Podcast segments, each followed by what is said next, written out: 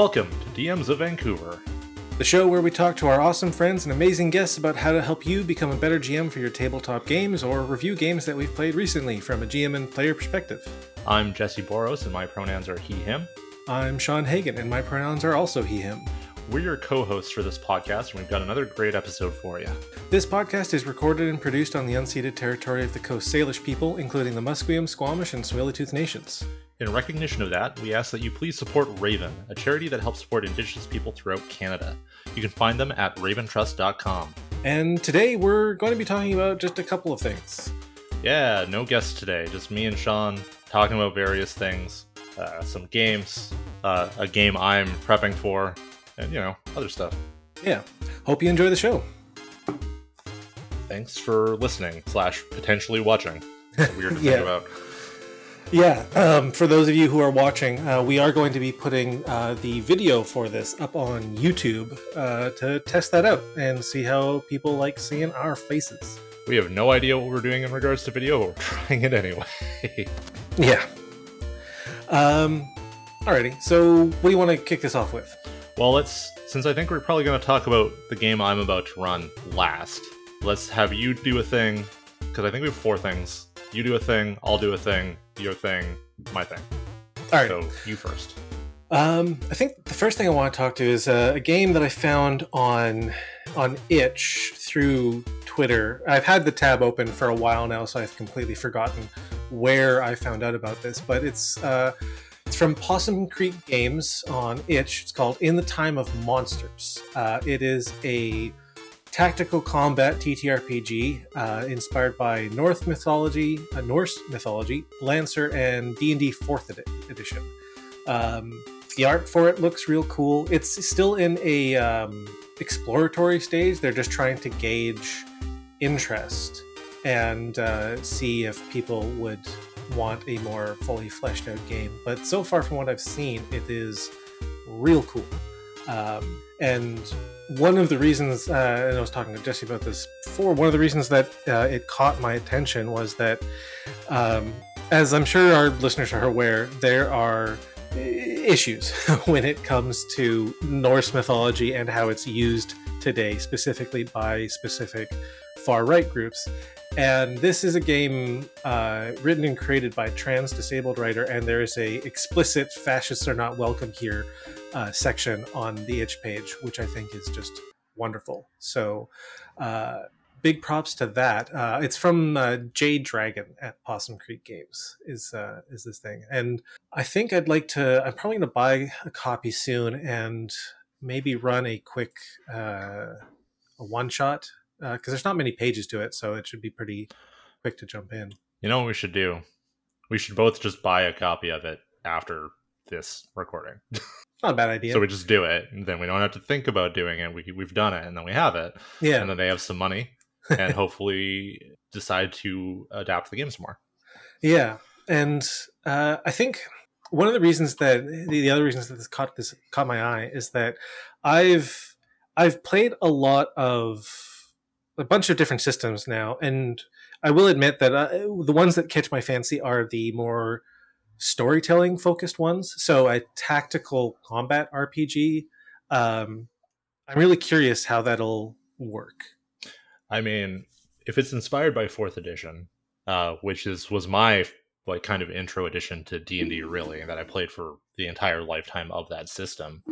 Uh, I'm excited because I liked playing fourth edition a lot, um, and the combat was a lot of fun. Um, and you know, I'm not a super tactical RPG. Like, I'm not super into that, but every once in a while, it's a lot of fun.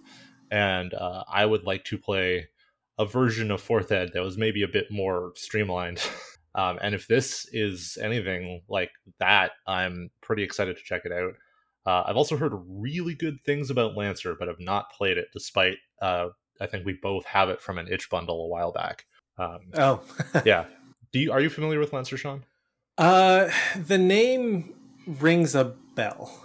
so it's like a, a powered by the apocalypse giant mech rpg if i recall correctly Okay. So I'm actually also interested. I'd be interested to hear what like what about that inspired this game. If it's like uh, how combat works, or it's a storytelling mechanic, or you know, I or it also has giant mech like things, which would also be very neat.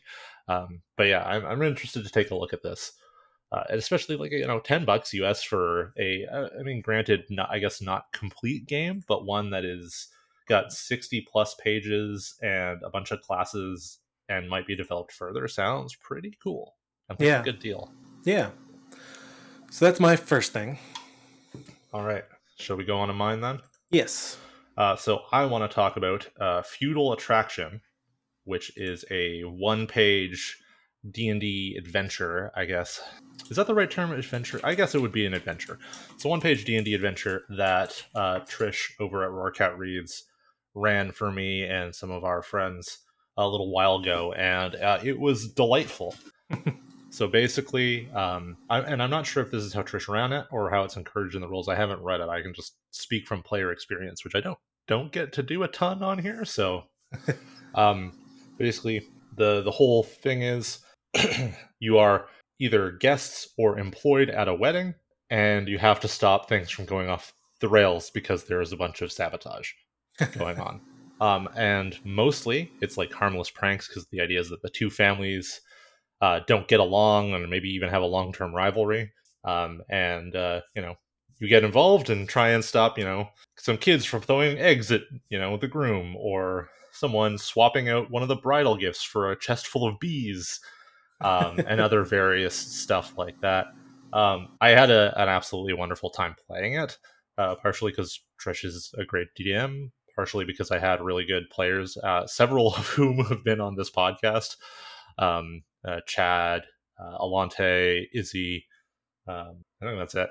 But yeah, I, I, had a great time. I would definitely recommend checking it out. I did, wish I had a link to where exactly it is, but I know Roarcat Reads has a review of it up, and I would recommend that you go check that out. Uh, I think even some of our players recorded like a audio interaction between their characters talking about the events of the day. Hmm. um, but yeah, it's called Feudal Attraction. It's a one-page D and D adventure. I'm sure you could adjust it for other systems. Uh, yeah, like I'm. I think I've got it up here. Um, I'm. I'll send the link to you to like verify that this is the right one-page PDF to be looking at.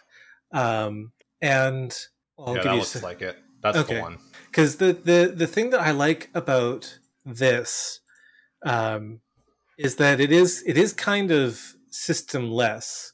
Um, so yeah, it could work with D and D or it could work with pretty much any system. But the thing I, think what I like about this compared to other one page things is that my my experience so far with the one page RPGs because there's so little to the system, it it can be kind of hard as the GM to run a one shot with them because you kind of don't know what kinds of things to put in front of the players. But it's something like this where it's like three par- three short paragraphs of description and then a bunch of stuff that you've got to deal with throughout this adventure. I think is uh, I really like that.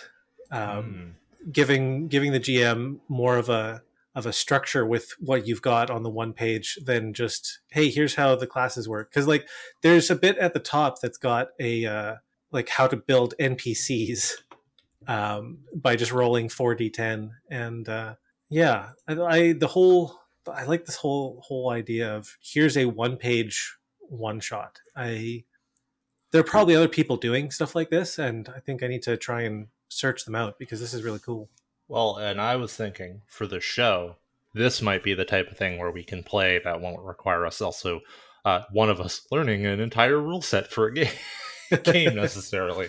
And if we can find more like this, which are almost uh, system neutral, we could apply it to whatever game we want to play. Yeah. Hell, we could use this as a lasers and feelings like adventure if we wanted to. Yeah. Um. Anyway, yeah, that's Feudal Attraction by. Oh, did we have the name on there? Max White. By Max White. Uh, give it a look. Give uh, Roarcat Reads review of it a look. Um, and uh, yeah, it's a good time. Yeah. Um, so the the next thing that I wanted to talk about is um, it's it's so it's kind of tangentially related to tabletop RPGs, but it is a tabletop thing, and it's it's Warhammer. It's 40k. Because um, I've been rereading through the um, there's a series of books called Horus Heresy, and it's kind of like exploring some of the backstory of the 40k universe. Um, kind of the big inciting incident that set the stage for the universe being terrible and grim and dark and all that. Um, and been kind of realizing that uh, because uh, I used to play 40k when I was in high school, and reading the books and uh, and I realized as we were getting ready to do this that like I miss playing those kind of tactical miniature games and there's got to be something out there that I can find that'll scratch that itch but doesn't cost a fortune.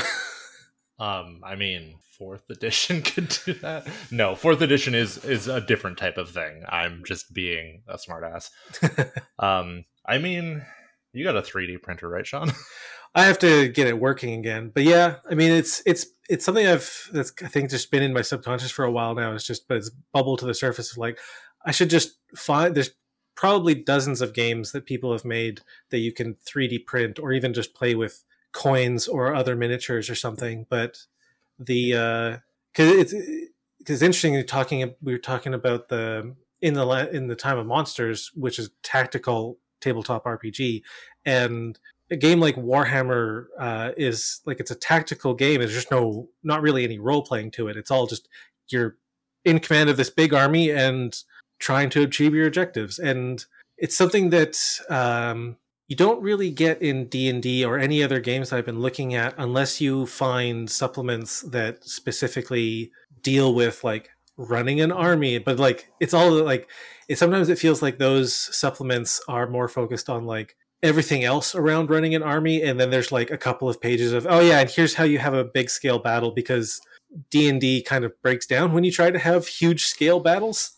Yeah it's it's interesting considering d&d kind of um, evolved out of wargaming yeah. which is what i would argue warhammer is. Yeah. Um, a di- very different version at this point but like yeah you don't see that as much. I mean you do in some games i'm sure but like not in a lot of the ones i've come across. But you know, I'm sure if you're looking for a cheaper alternative to Warhammer 40k, there's got to be something. Like there are so many people who are able to make and publish uh, games now.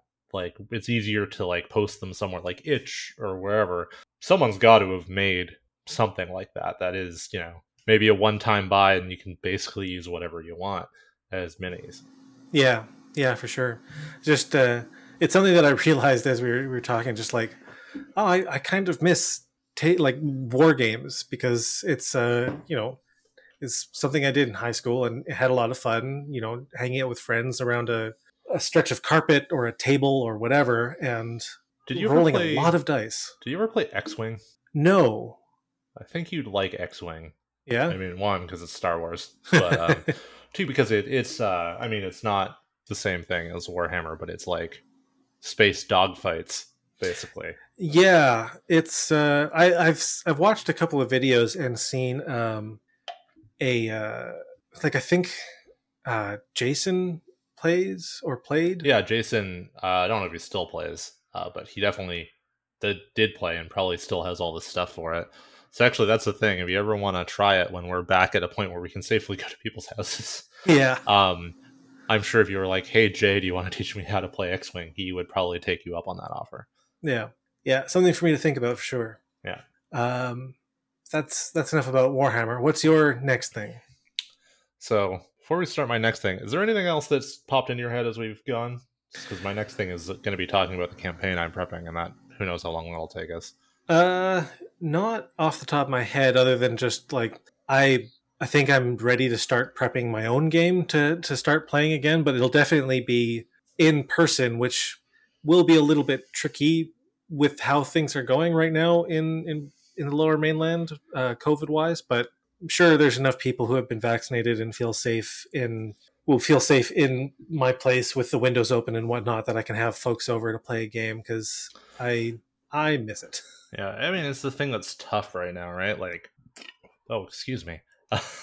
um, we were supposed to go on a show this later this week or next week or whatever, um, but we opted not to because the numbers are so bad and because be inside in a studio space with masks without masks for at least the part we're on camera, um, which um, they were super understanding about. Thank goodness. Yeah. Um, and we'll we'll we'll get on there at some point, but like Yeah, man. I I don't know. I'm hesitant to. I think I'm gonna have to do the thing where if I'm visiting somebody, I don't visit anybody else for a week or two after that, just to to be on the safe side. Like you know, me and Haley are both fully vaccinated, but you know there are breakout cases, and it seems like there's more and more, and I just don't want to take that risk. Yeah, yeah. No, I get. I'm I'm on the same page. Uh, so though you're thinking about running a game soon, is there mm-hmm. any like specific one you want to run if you start doing like an actual campaign campaign? Uh, if it for a campaign, I'm I'd probably do Numenera because uh, it's a system that I really want to run a campaign in and explore it a little bit more. Um, I could probably be convinced though to do D and D if folks wanted to do something that would make heavy use of oh what is it called? It's over behind me here somewhere. Uh, oh, the Matt Colville thing. Yeah, it's hidden by a bunch of books, but the uh, the strong strong uh, followers and strongholds, I think it's called. That's the one, yeah. Um, have a campaign uh, based around the idea of like finding and uh, finding like an old keep and then like going on quests specifically to get stuff to you know hire workers or get materials or do whatever to make this keep really you know their own and uh, something that can protect them from whoever the big bad is. Yeah. I'd love to play in a game like that. That that's one of those things where I haven't taken a huge look at it, partially because I think it's not the type of thing I would personally want to run. Excuse me, but is definitely something I would want to play. Yeah, and it's interesting because it could also lend its lend itself well to like a West Marches style campaign where it's um, like I just have to come up with you know vague plot hooks, and then whatever one the players go after, I can flesh them out as they're going after it. Hell yeah, that sounds great play to my uh, improvisational strengths instead of diving in and creating a whole world again. yeah. Well, and like the thing I find tempting about running a West Marches game uh, is that like you can kind of just write down a bunch of ideas or even find hey hey one page adventures like we were talking about earlier uh, and make you know that a whole section or area that the players can you know interact with and then build out from yeah um man so speaking, I guess, of campaigns and now mine, uh, and you know, I could be convinced to play D- to run D and D is kind of what happened with mine. My, uh, you know, I talked to my players. I'm like, I would prefer to run a different system, but I'm also not going to make you learn how to play an entirely new system. Now, every everyone's busy, right? And not everybody is is into looking at a bunch of different systems, and as you and I are. Yeah, uh, my players ultimately uh, decided that they would rather just play D&D because they're already familiar with and stuff like that. Uh, so that's what we're doing. And uh, God, a month or two ago now, I sat down with them and we collaboratively kind of built the environment that the campaign is going to take place in. So um, I yeah, had some ideas. You were saying something about that on Twitter a little while back. Oh yeah, yeah. After we did it, uh, I took to Twitter and mentioned some of the things that like happened that I did not expect to happen. Um, so the one caveat I had coming in is that this is a world where uh, magic existed and then disappeared and technology rose, and then that has since kind of all crumbled and magic is reemerging or has okay. reemerged at this point. Originally, it was going to be like freshly reemerged, and then I was like, I looked at kind of the setting we had and that stuff, and I was like, okay, it's going to be a bit longer after magic has reemerged. But so it's this world where there are still remnants of like technology that is like very modern or futuristic, but like nobody really knows how to use anymore because it's been long enough that people don't remember what most of it is. Um, so I want to talk with you about some of the things that happened that I didn't expect when me and my players sat down. Okay, sounds good. So uh, I started off by asking them what kind of environment they wanted this to take place in. Because the idea the one of the things we had agreed on beforehand is it would be like a smaller town or something like that. Right. So i was like ah it's gonna be like maybe in like a mountainous area or a forested area. No it is in a desert but also on a snowy mountain because there is a single snowy mountain in the middle of a desert. Um and uh which is very weird to think about and justify, which has been great because I'm like, oh, I get to think of all of these reasons which have built into the plot why there is this one snowy mountain in the middle of the desert. So I'm like, okay, great. So what's the deal with this this mountain in this desert? It's sorry. I I just, I just wanted to say really quickly that having mentioned that I wanted to run Numenera, it's it's interesting, like thinking about how I would approach this question of this mountain, one single lone mountain in the middle of a desert, and how it came to be there.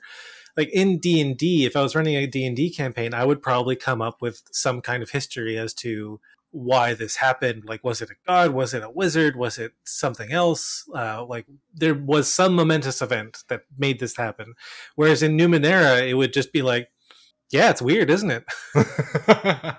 yeah, that, that's the thing. Is I am in some ways running a Numenera game, just not. just not with Numenera. Yeah, because it's like one of those things with far flung future and magic and technology and who can tell the difference and, and all this stuff. Um, but anyway, so the this was the main thing. I was like, okay, this was not what I expected.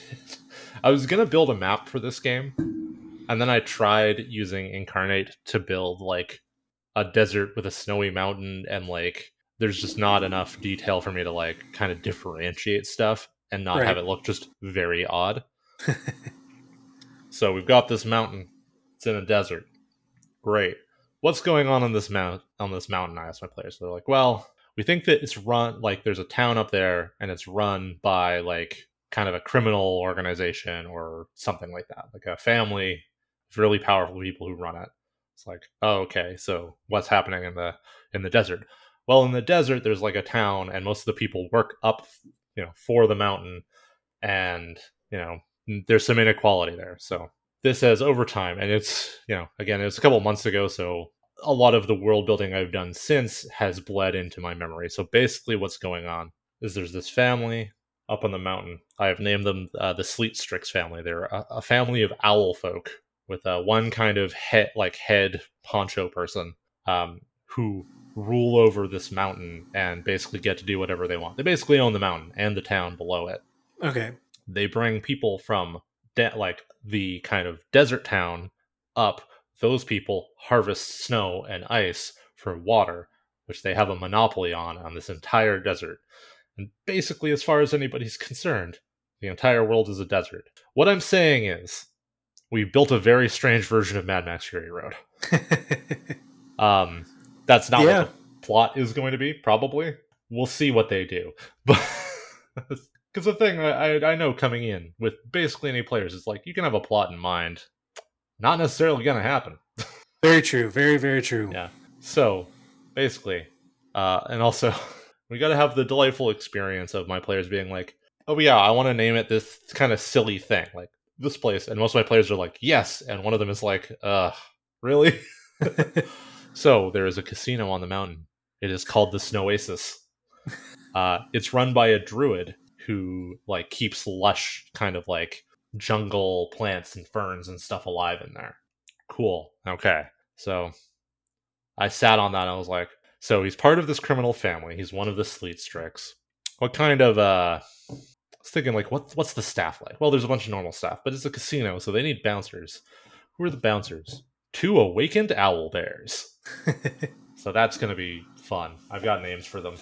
I don't recall them off the top of my head because it's been a little while since I've been able to do prep because work has been a lot. um, but yeah, so that's you know a thing I got to sit down on, and like there's other details I can't go into because if any of my players watch it, it's heavy spoilers. But like that's kind of the deal with the mountain, you know, criminal family, big head honcho person. Uh, you know, she rules them with an iron fist, but is like kind of on the verge of retiring so there's like some strife within the family, seeing who will like take her place as the head of the family. Classic criminal family stuff going on. Right. Still need to make more of those characters. This is this is the one of the challenging things. Is like I know once I start running it, a bunch of stuff will change because of what my players decide to do and ask about.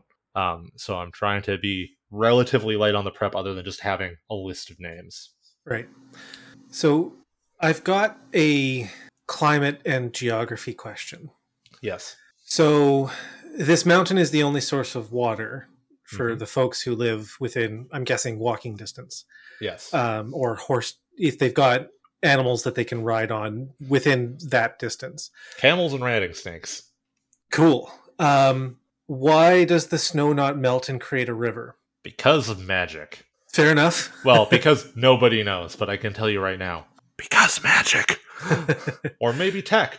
Who knows? right. Uh, I do, but I, I can't say. Right. That's a spoiler for my and players. um i mean i'm thinking of something and i'm wondering if it's the same thing we can talk about it afterwards Yeah. but um and i I guess this is probably related is uh how does the snow get replenished? Is it the, is it the same Yeah. reason? Okay. Yeah. because i was i was kind of thinking that it would be neat if there was like um like there was clouds that would pass and like the cloud the mountain is high enough that when the when the clouds go by just part of the the moisture in those clouds just turns into snow and falls on the mountain but it's only because the mountain is so high that it does that. Otherwise the clouds are just going too fast and they don't it doesn't rain on the rest of the desert I, Uh, I am going to use that idea as one of the theories people have because that's great. Um, because that's not the type of thing I think about. I'm like, oh, big snowy mountain, but it's the only place that snows. Magic. yeah it's it, that's i think that's one of the things that um, when it comes to to world building especially with with fantasy games is like it is a valid answer for magic to be the reason but i i guess when i was building the the world that i ran my last campaign in i tried i tried to keep the the magic terrain stuff to unique locations. And the yours is like this mountain in the middle of the desert is definitely covered by that. Um but like if you had a more normal terrain that you were running this this campaign in like i i guess it's just like you know the there are fantasy series that i've read and and like one of the common complaints is just like everything is magic like magic is always the answer and it's and it kind of makes magic seem mundane which I don't think is what people are usually going for when they're trying to create a world filled with magic. They want it to be magical, but when everything is magical, it just it's like, oh, okay, yeah, another thing that we can't really explain because magic. I mean, yeah, that's the thing. I mean, the thing in this setting, I mean, also partially like I am partially abiding by what my players decided was part of the world, which is this one lone snowy mountain that is always snowing on and that is forested in the middle of a desert. It's like, okay. I mean, there there will be other water sources in the desert, but they won't be as reliable or as plentiful, right? Right. Um, and you know they might be crushed under the heel of the Strixhaven family because that's how they they do. Right. Um, and like I have very specific, and I'll tell you off off mic slash camera uh, what those are if you're interested. Um, it actually ties slightly into uh, artifact, which we're gonna do an episode on soon, hopefully. Um, but yeah, anyway, that's that's the deal with the mountain.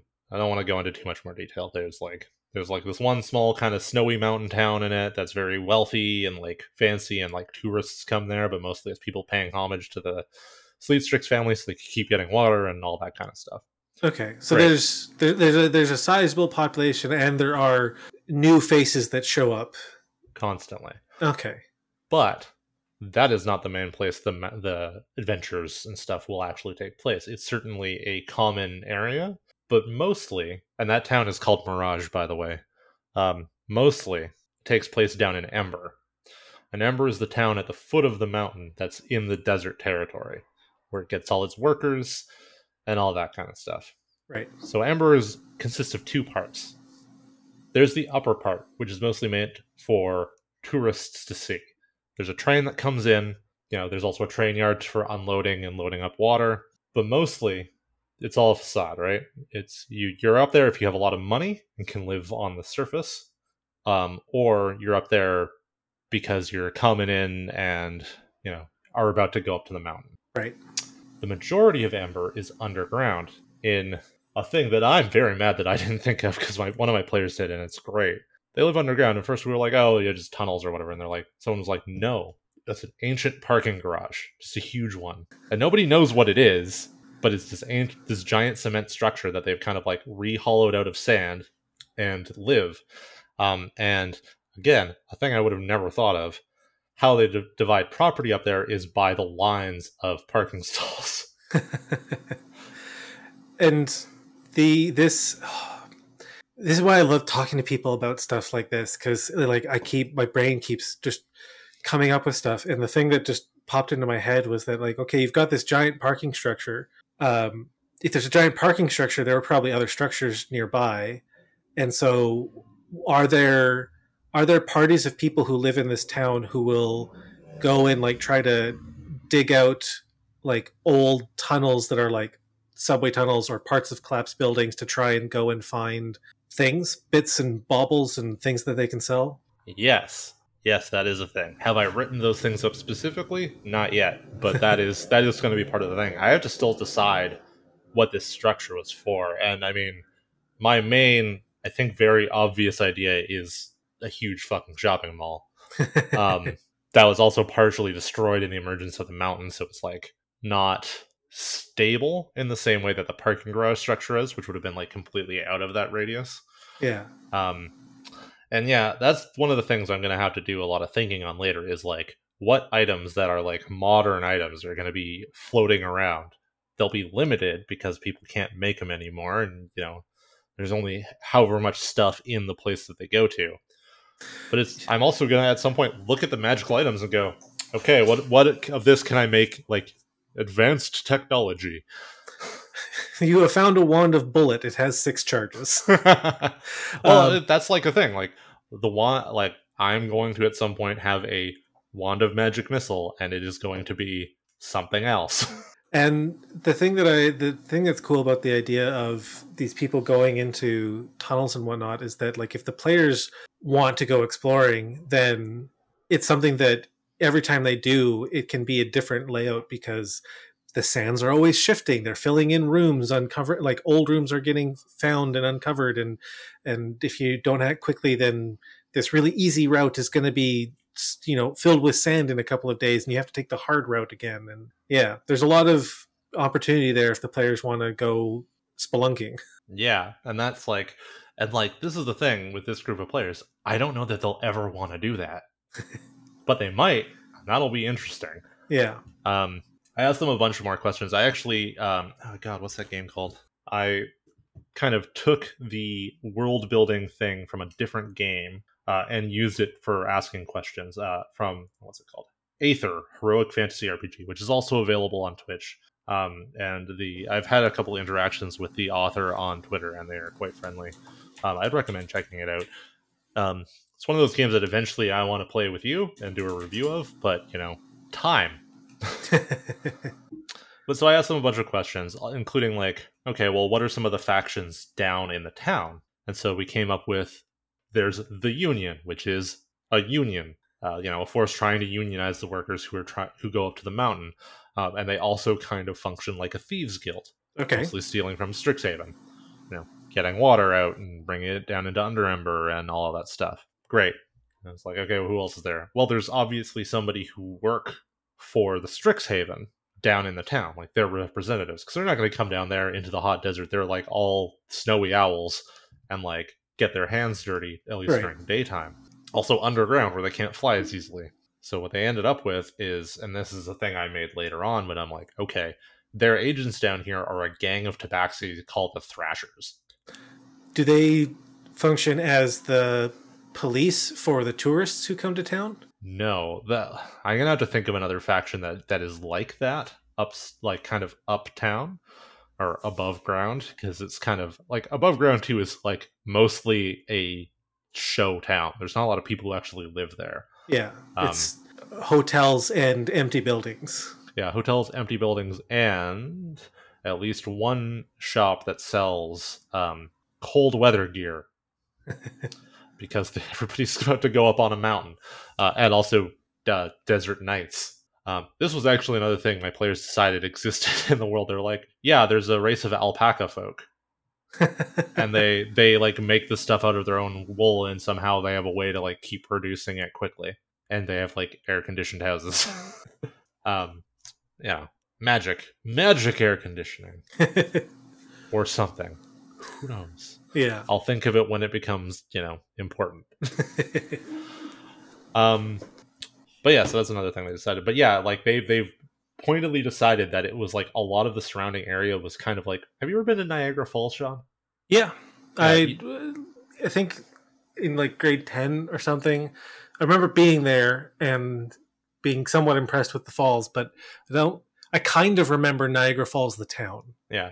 So Niagara Falls, the town, at least the part I saw, is mostly restaurants and like oddity things and museums and like stuff like that. It's like tourist nonsense. Yeah, like um, so, so the several block blocks surrounding the falls is like there's no homes and no businesses other than stuff that sells stuff to tourists. Yeah, and like you know a Ripley's Believe It or Not museum and and stuff like that. Yeah, um, and that's what the players decided. A lot of the Upper Amber is there's like hotels, there's kind of like the train station, there's some of these shops that sell things that like tourists would need, and then there's a bunch of largely useless bullshit that and mostly failed too. Like pointedly, most of these have already failed and are empty.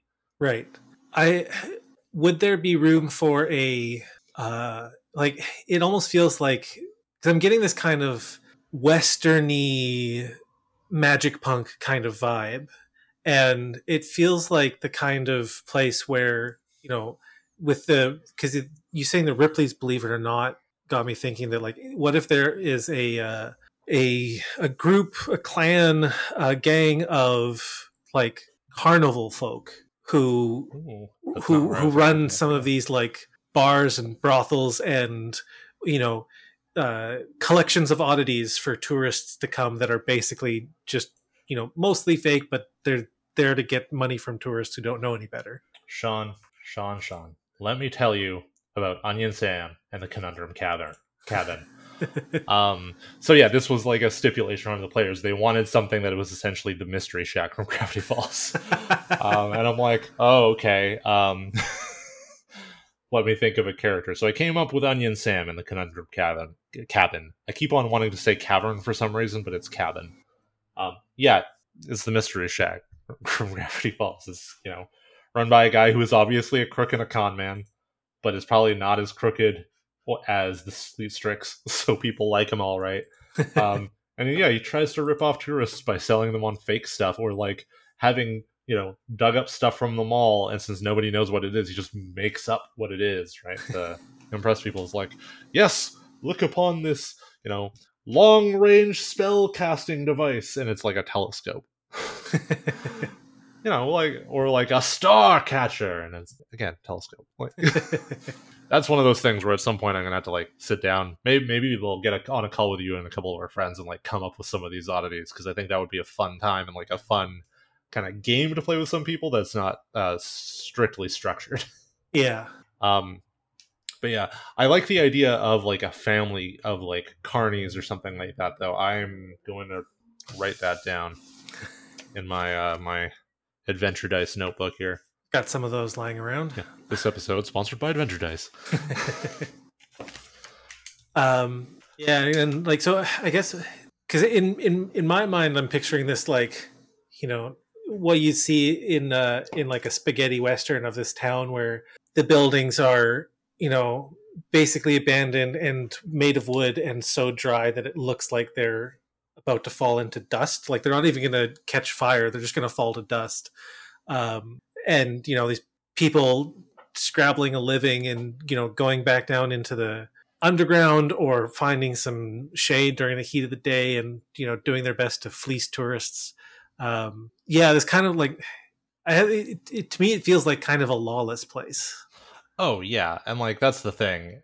Uh, so I'm using a, a, website called Notebook.ai to do a bunch of my world building notes, um, which I am on the fence about. I you know you got to pay for a bunch of the stuff, a bunch of the stuff, but there's like kind of some free templates, and a lot of the times for a location, I'll ask, "Oh, what are the rules here?" And I'm like, basically whatever the Strix say the rules are.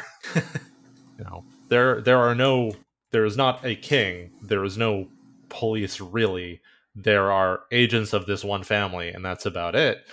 Um, and so I imagine I imagine that the union kind of acts as like a uh, not police, obviously, but more like a um, citizens protection force kind of thing. Right. I'm I'm blanking on the correct term, but you know, uh, you know they you know they try and do stuff but also like the sleet strix are powerful not only like socially but like magically right that's that's the thing is like i think any given sleet strix they run into with one or two like exceptions are going to be very dangerous to have a confrontation with um you know the players are starting at level one They're not Okay. walking into this at fifth level, and you know maybe they can throw down with a druid who can awaken a couple owl bears. They're you know they get in a fight with one of those owl bears, they could probably win on their own.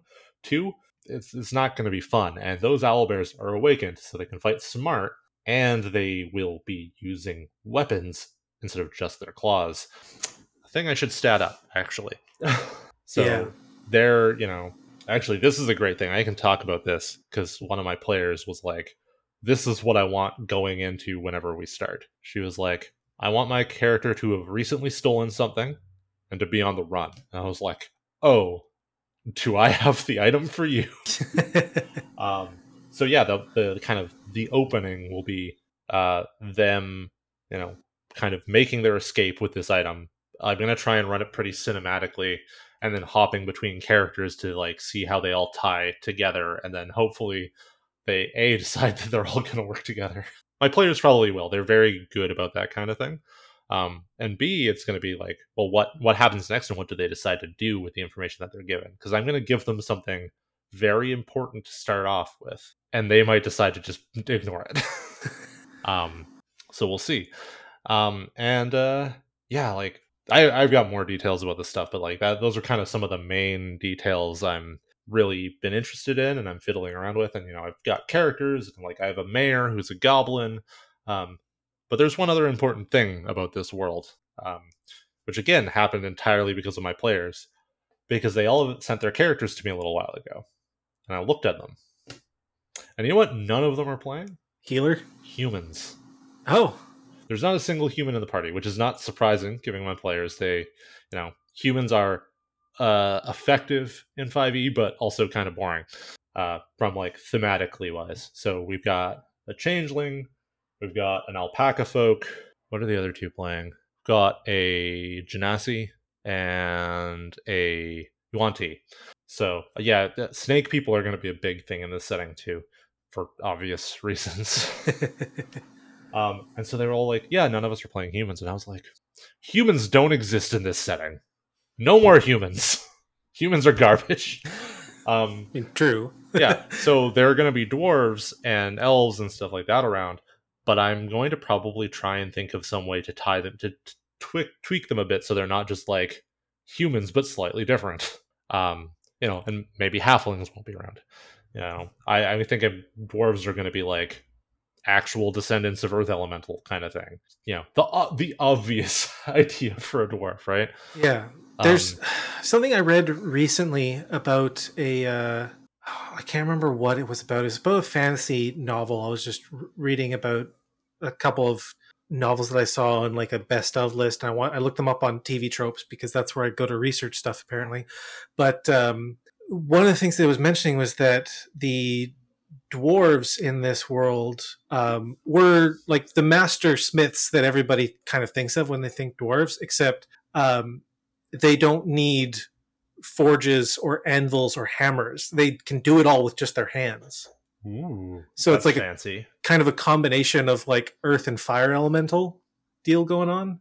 Oh, I might take that. That's a And then if- cool idea. If if you if well if dwarves are like a combination of earth and fire elementals, then elves could be a combination of water and air. Yeah, it's definitely something to think about. Um, and like I might just do elves straight up as like, no, these are just a type of fairy um, that cross over from like another world, and maybe they're very rare. And then you know, there's also the the wide kind of types of elves. You know, th- this is the the thing that's neat about um, being at this point in world building where I'm like, I'm not looking for a very solid definition of everything right now. I'm letting, and I'm like partially letting my players influence it as we go. Like, because part of what I'm going to be doing is like, yeah, you know, you meet this character, um, they're actually a friend of yours. Tell me a bit about them. Uh, which is the thing that I've already like I've done with these this, these players previously, and always leads to something interesting. Though occasionally it leads to a character that I cannot RP convincingly. that's that's something that I think I've got to to try, um, and I think it's kind of tilting more towards doing the stronghold and follower D and D thing than a Numenera campaign because it feels like if I don't try to set the campaign to be in like just a single location, my my instinct is for it to be a travel story of like you start here and you need to go there and do a thing. Um, and then once you get there and deal with that thing, well, there's a thing over there you've got to deal with. Like they don't the because that was like looking back, it's kind of the thing that bugged me about the campaign that I ran was that there was no home base. Like they were always on the move. They didn't really have a, a, stronghold or a place that that they felt safe in that I could maybe threaten or anything like that. And the idea of having a campaign set in a place where yeah like you if they meet somebody you can just say like you know this person. Who are they? Tell me. Um, that really appeals to me. And so the idea of running a stronghold and follower campaign is getting a little bit stronger in my head i think. Yes. Do it. Invite me to be one of your players the like uh, we say this every once in a while, but the fact that we've like done this can- this show now for a couple of years together, and neither of us has really been an active player in either of ours games, is like a very weird thing to think about. it is, yeah. Um, I mean, and partially that's been because you know you already had a campaign you were running. I had campaigns I was running, um, and like never should the two meet because of time and availability reasons. But that's a that's a thing that like once once we can do in person stuff again, I really want to focus on like making myself more available for the things I want to do, which is playing tabletop games. Yeah, I I think I I, I need to clean up my office a little bit more because I've got some books I still need to make a bookshelf for. But uh, I've got like I've got some D and D stuff that I still haven't played. I've got some systems that I still haven't played, and yeah, I want to just either run some one shots or just like get back into running a campaign because I do I miss it. I miss having people over and sitting around a table and telling weird, funny, interesting stories. Yeah. The one the one kind of uh downside, I guess, of this campaign I'm about to run is the idea was that it was going to be all in person. Um, but of course, with everything happening, uh, it doesn't look like that's going to be the case. And at this point, if we stop and wait, it's never going to happen. Yeah. So we're running it online to start, and hopefully we can do it on a regular basis. And hopefully I can get my shit together enough that uh, run it, play, running an online game will be feasible and enjoyable for my players. Yeah. Um, uh, are, have you given much thought to how how you're going to run it uh, as a not an in person game, as an online thing? I will probably set up a Discord or do it over Google Chat or something like that. Um, I trust my players to just tell me what the rules are. Like I, I know that there are for some reason some DMs who don't trust their players enough, but like, like also I think as we've established, if they are somehow all lying about their roles, I don't really give a shit. yeah, and I like I'm a I'm a tech geek. I like the idea of of some I like the idea of something like Roll Twenty or Foundry VTT where you can have everything baked in so that a player just you know clicks a button or types something in and hey it's rolled your attack and applied all the right bonuses and you've hit. Okay now you click this button it does all the damage and figures everything out for you. Like that is appealing to me but like i'm just thinking about the last few times that i have set up games in roll 20 like it is still uh, in this like we've had virtual tabletops for a couple of years now. And and given i like granted i haven't used one really during COVID. Um, so like roll 20 might have improved by leaps it, and bounds. It hasn't. but yeah, the thought of like, if I do start another game and it has to be online, it'll probably be similar. It'll just be a Discord with video chat and that's pretty much it yeah. because yeah, the amount of work required for an ongoing campaign or even especially a one shot in roll 20 or a virtual tabletop is just it's a lot. yeah, I will say uh, if it was a different group, I might have tried running in roll. Um, but eh, you know, it's one of those things that I know that like for them, because you know, like my friends are busy, like you know, they they have demanding jobs, all that kind of stuff. I wanted to make this the least amount of work for them. It's partially why I very easily agreed to like, okay, we'll just do D and D. Right. Partially because I want to run what they want to play and and partially because yeah, you know they're they're busy. They've got stuff going on. They don't want to have to learn an entire new system. It's intimidating to them, um, or to some of them, not all of them. But like, I'm not gonna I'm not going to then also add, hey, yeah, figure out how roll works and make your character sheets in it. Yeah. Uh, and I'm not, certainly not going to add to my workload to do that um, because time is a thing, and I'm already like constantly on the edge of burning out all the time. Um, so you know, but you know, if uh, like for example, if I was running something for like you and you know like Jason and another friend of ours, I would be like, hey, yeah, uh, I'm gonna run on this system. Here, here are your logins. Here's the thing for your campaign. Take a look at the character maker. It's pretty. It's like as far as online ones, it's pretty straightforward. I'm sure you can figure it out.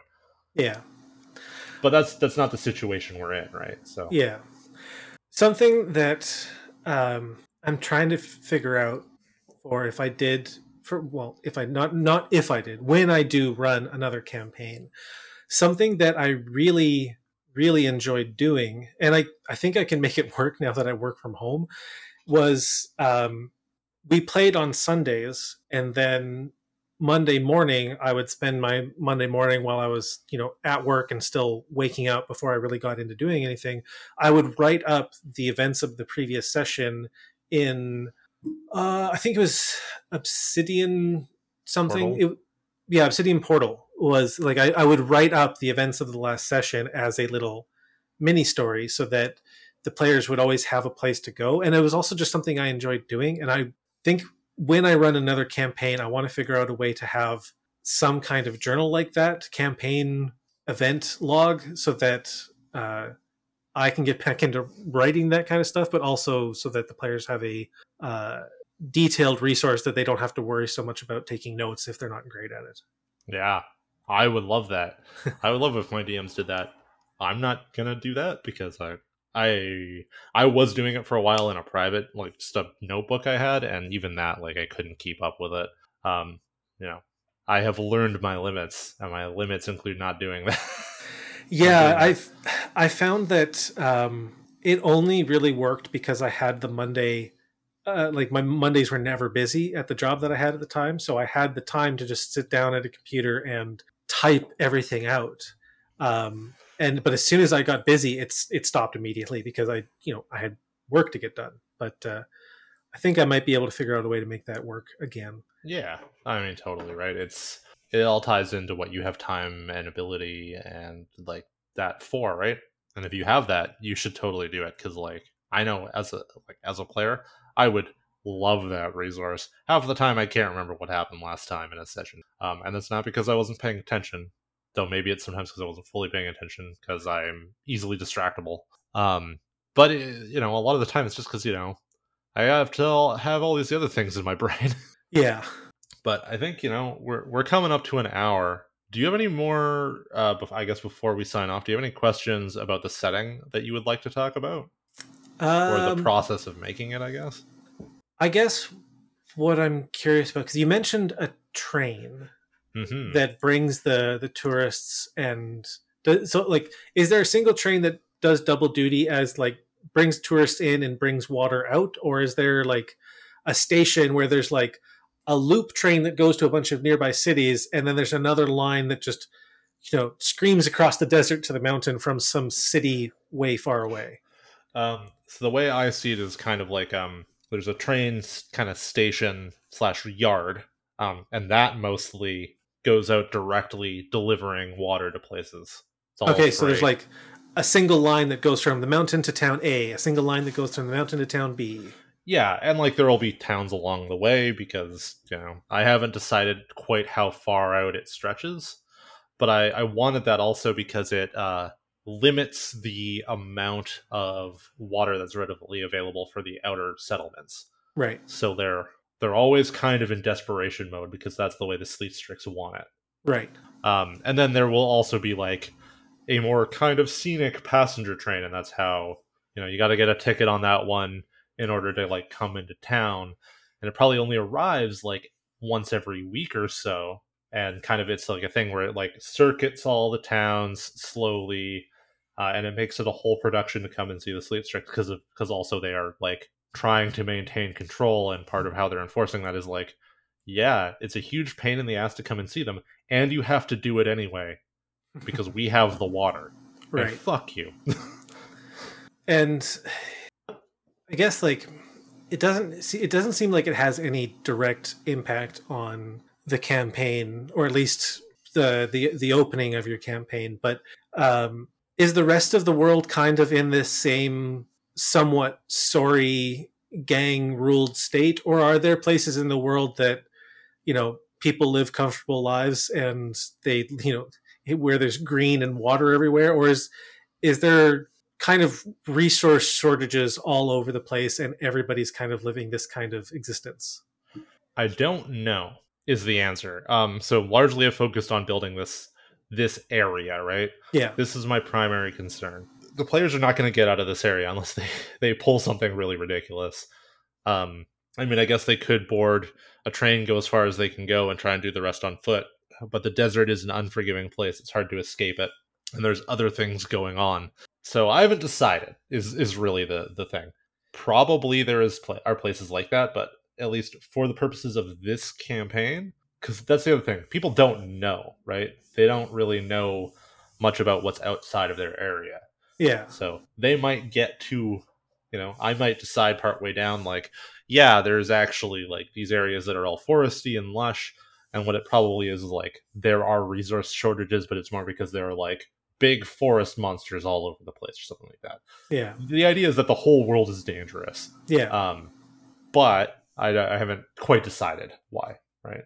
Yeah. The yeah the idea that like if there's if there's tourists, there's probably some kind of surviving upper crust that can make these kind of trips. But yeah, well, the tourist thing, and like that's a thing I have to think of too, right? But it's like some of these tourists are literally people who have scrimped and saved their whole lives to like try and go to this one place that's not a terrible desert.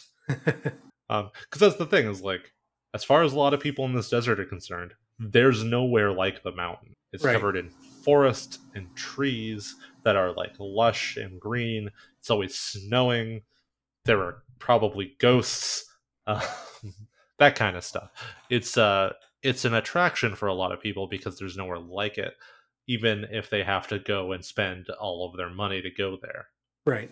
Um, it's also where the seat of power is, and you know, depending on the type of area, you know, there might be people who worship the Sleet Strix because, as far as they're concerned, they control all the water, so they must have some sort of special power or connection to the world or whatever.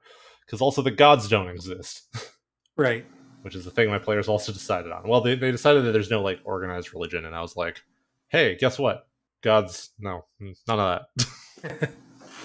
Okay, cool. There's I th- there's a lot of potential in this world, and I really like it. I and and the the fact that like you built it with your players is something that I definitely want to try at some point. Um, I guess the question I got about that is, did you have any strong ideas about things that you wanted to have in the world, or were you completely open to like whatever the players want, even if it contradicts something that I had thought of earlier? Uh, I mean, other than the magic technology, magic kind of cycle thing, um, that was a thing that I was like, this is a fact about this world. But basically, I I had to introduce one later too, where they were like, uh, one of the, the like kind of landmarks they've created is a what is obviously to us a giant mascot statue of some kind that they visit.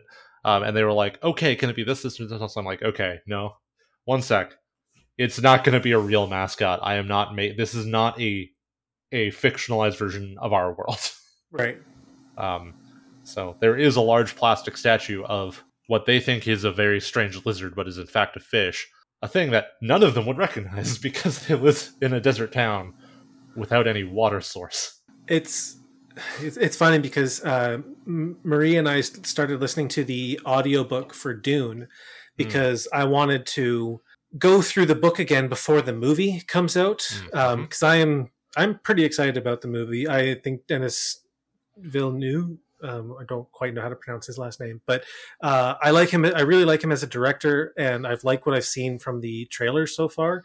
And the, the funny thing about reading, going through the book again, is that uh, is the realization that all of the main characters come to when they reach Arrakis, the Dune planet, of just how important water is and how it can be used as a uh, a sign of wealth to not really waste water, but like one of the things that happens is like when when Paul uh, arrives on the planet, he sees the the palace where he's going to be staying has date trees out front. And he realizes that like some of the people that are looking at the trees some of them are like you know all these are amazing but there's a good number of people who are looking at the trees as they pass by on the street and he can see them frowning. They're upset with the trees.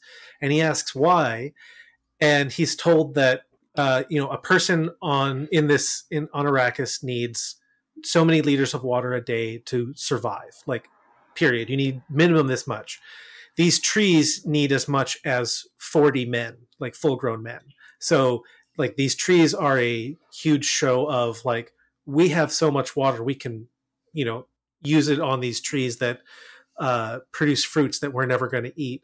And uh, like one of the other things that happens is during a uh, a party before the betrayal happens um, duke leto sees that when people are coming in there's a bowl of water with some washcloths. And when people come in they wash their hands and their faces of the dust and throw the towels on the ground and because the people that were in charge of the planet before were like terrible people they had a practice of taking these part of the the the practice was like yeah when you have a party your guests wash their hands and throw the towels on the ground which is wasting water because it's water on the ground but then they'd have a servant take all of the wet towels take them out front and wring them out for beggars Mm. as a way of just like yeah you need water you can have this dirty leavings of our water so in this world where you've got you know this this family in charge of all of the water for all of the people who live in the desert are there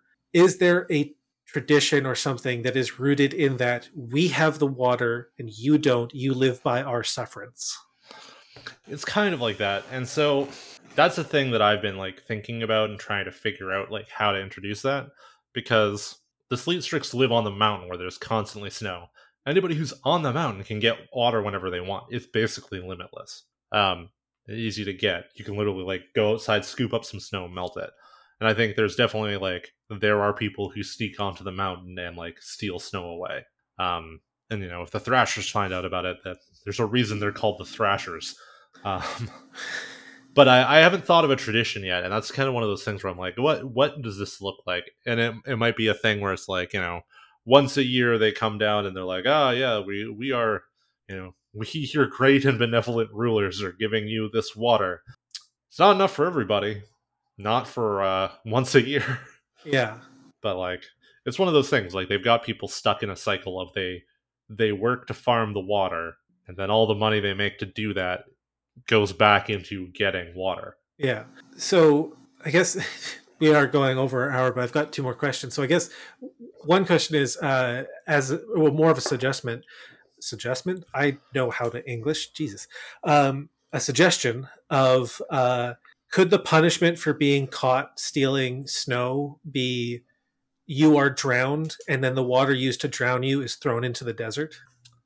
I'm just making notes here. Don't mind me. um, because like, well, if you want water so bad, here, have enough for the rest of your life. oh my god, that's really good. um, and the other thing is that the it's it's not a huge deal, but it's just it's something that I would personally want to figure out something. Because like, you've got this you've got this closed economy where the people who work on the mountain spend pretty much all their money on they give it back to their employers basically. Yes, um yes, they are in a mining mining town essentially. okay yeah, Yeah, so like they're they, like they this- are paid what is essentially scrip.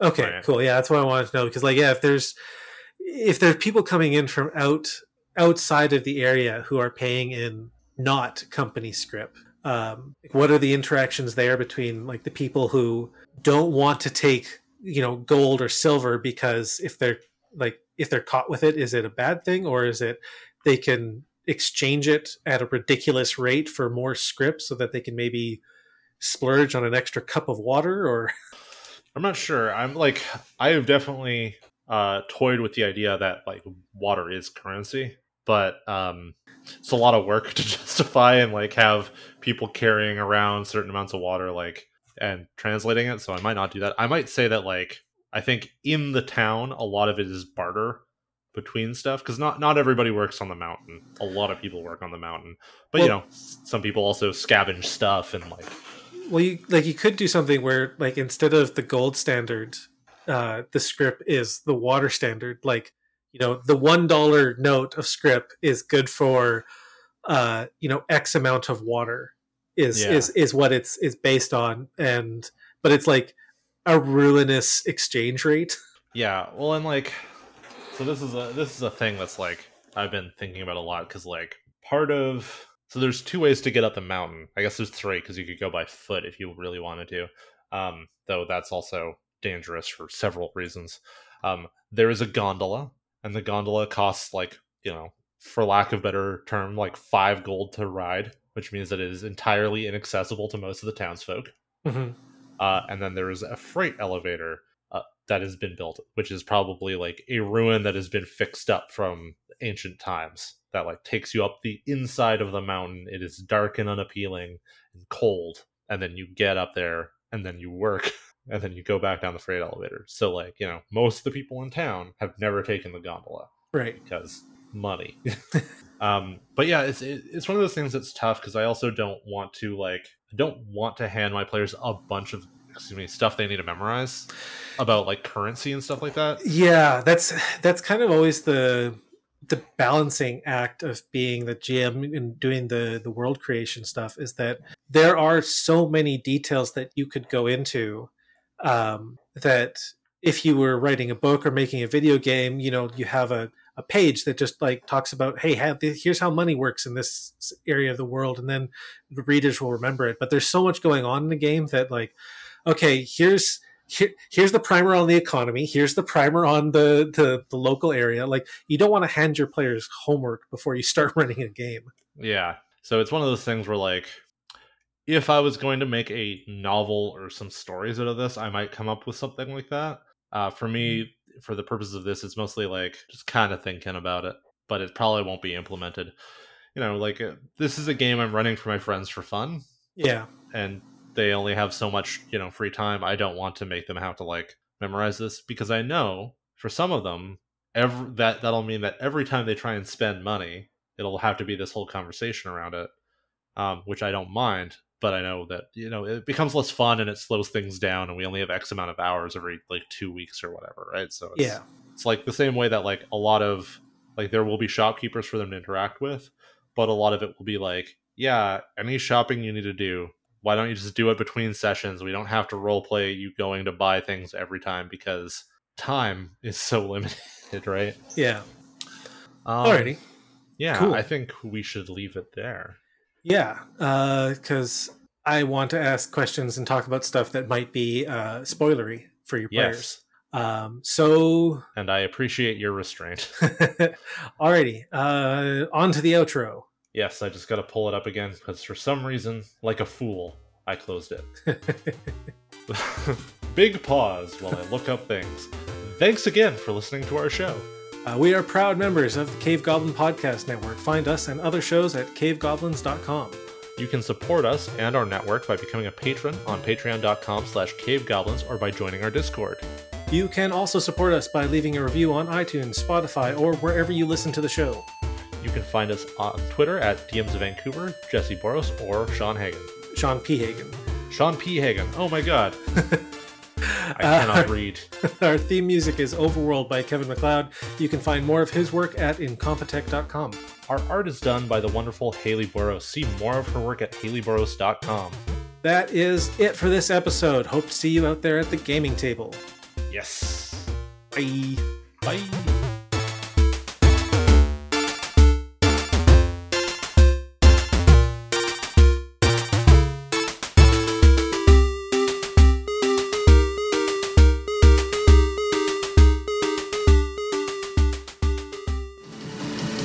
Hey, my name is Eric, I'm Piers. and this is Podcast versus Podcast. You're listening to us here on the Cave Goblin Network. we take turns pitching podcasts to each other. We're trying to find a good podcast to do because we don't have any ideas. So turn off whatever show you're listening to, turn on our show.